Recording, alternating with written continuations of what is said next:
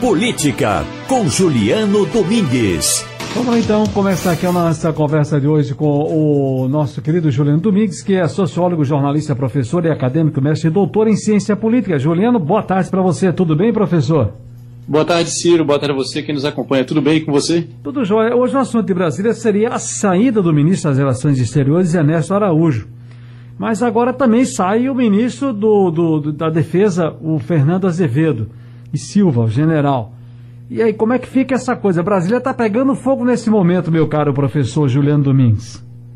Sem dúvida, Ciro, isso porque são dois ministros é, importantes né, no plano e na dinâmica, na lógica de funcionamento do governo Jair Bolsonaro. O, o, ministro das Relações Exteriores, o Ernesto Araújo, já a saída dele já estava meio que prevista, né, nos últimos dias já, já havia circulado essa notícia e que é, é, é, mais cedo ou mais tarde ele sa sairia, né, ou pediria demissão ou seria demitido. Isso dentro desse contexto de azeitamento da relação, principalmente com o Congresso. E aí, quando chega agora no meio da tarde, surge a notícia do general Azevedo e Silva, ministro da Defesa, também anunciando a saída do cargo. E aí a gente observa dois pilares importantes, né, sofrendo um certo abalo do governo Jair Bolsonaro, que é o pilar representado pela chamada ala ideológica, né, representado pelo ministro Ernesto Araújo, é, é, identificado aí com o chamado olavismo, ou seja, uma, uma, uma base de sustentação mais ideológica e, ao mesmo tempo, a base de sustentação ligada às Forças Armadas, representada pelo ministro da Defesa, que também, ao deixar o governo, demonstra aí um, um processo de fragilização, aparentemente, desse apoio. É preciso aguardar os desdobramentos, mas é importante lembrar que o ministro da Defesa ele representa dentro do governo esse apoio das Forças Armadas e também que nesse final de semana eh, o jornal o Globo publica uma matéria mostrando que é, ex-integrantes do governo Jair Bolsonaro, é, militares de alta patente, têm é, se articulado para cogitar a viabilidade de uma terceira via, ou seja, uma candidatura que seja uma alternativa a candidatura de reeleição do presidente Jair Bolsonaro, o que foi ventilado através da mídia, com, com declaração atribuída inclusive ao general Santos Cruz, e agora com essa notícia, essa hipótese ganha força. Nesse caso Sim. do ministro Fernando Azevedo, ainda a coisa está sendo apurada, né? O, o, ou seja, as decantadas informações estão sendo decantadas, mas Brasília já nos informa aqui que na verdade foi o presidente que pediu, numa conversa ali de 5 minutos, 10 minutos, pediu o cargo do ministro. No caso de Ernesto Araújo, até então uma peça importante nessa, nessa, nessa articulação do governo Bolsonaro, ele sai num momento de, de, de, onde a rejeição do presidente na gestão da pandemia bateu recorde e chegou aí a 54%, segundo pesquisa recente do Datafolha, professor Juliano.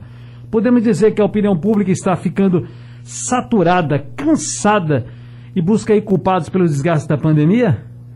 Em alguma medida, sim, Ciro. Esse é um processo esperado do processo político e de representação política que a literatura chama de responsabilização.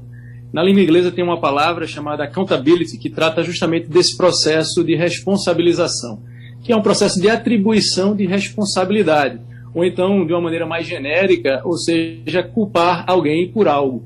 E aí o que, que a gente observa? E aí esses dados estão presentes na última pesquisa Datafolha, que foi realizada entre os, 15, entre os dias 15 e 16 de março, é, aponta um processo de responsabilização que dá indícios de uma atribuição de uma culpa maior por parte da população ao presidente Jair Bolsonaro. E aí, Ciro, eu vou citar aqui três dados que me parecem relevantes dessa pesquisa. A primeira é a, diz respeito à pergunta de quem deveria ser o principal responsável por combater a pandemia. E aí a maioria da população, 42%, dizem que o principal responsável, aquele que deveria ser o principal responsável, é o presidente da República. Os governadores vêm em segundo lugar com 20% e os prefeitos em terceiro com 17%. Esse dado é relevante porque, sobretudo a partir da manifestação dos governadores e de secretários de saúde de Estado, há uma demanda, uma reivindicação por um comando nacional no, no, na instituição e gestão de políticas públicas de combate à pandemia. E aí, então, quem deveria ser responsável seria o presidente da República. Isso, de certa forma, a população parece entender da mesma maneira. É, quando perguntado quem está combatendo melhor o coronavírus, aí a população se mostra ao lado dos governadores. Então, o presidente tem 16% da população, 38% dos governadores e, em segundo lugar, os prefeitos. Ou seja, quando perguntada sobre quem está combatendo melhor o coronavírus, primeiro vem os governadores, depois os prefeitos e, em terceiro lugar, o presidente Jair Bolsonaro. E aí, por último, é, Ciro, um dado que me parece também relevante, sobretudo quando a gente pensa em possível comportamento eleitoral, é a pergunta que procura identificar quem seria, né, a partir da percepção da população, o principal culpado pela situação atual da pandemia. E aí o presidente Jair Bolsonaro ganha é, disparado com 43%. Em segundo lugar vem os governadores com 17% e em terceiro os prefeitos com 9%. Ou seja, na hora de atribuir responsabilidade ou culpar o gestor, o mandatário, pela atual situação da pandemia, a população prioritariamente, majoritariamente, culpa o presidente da República.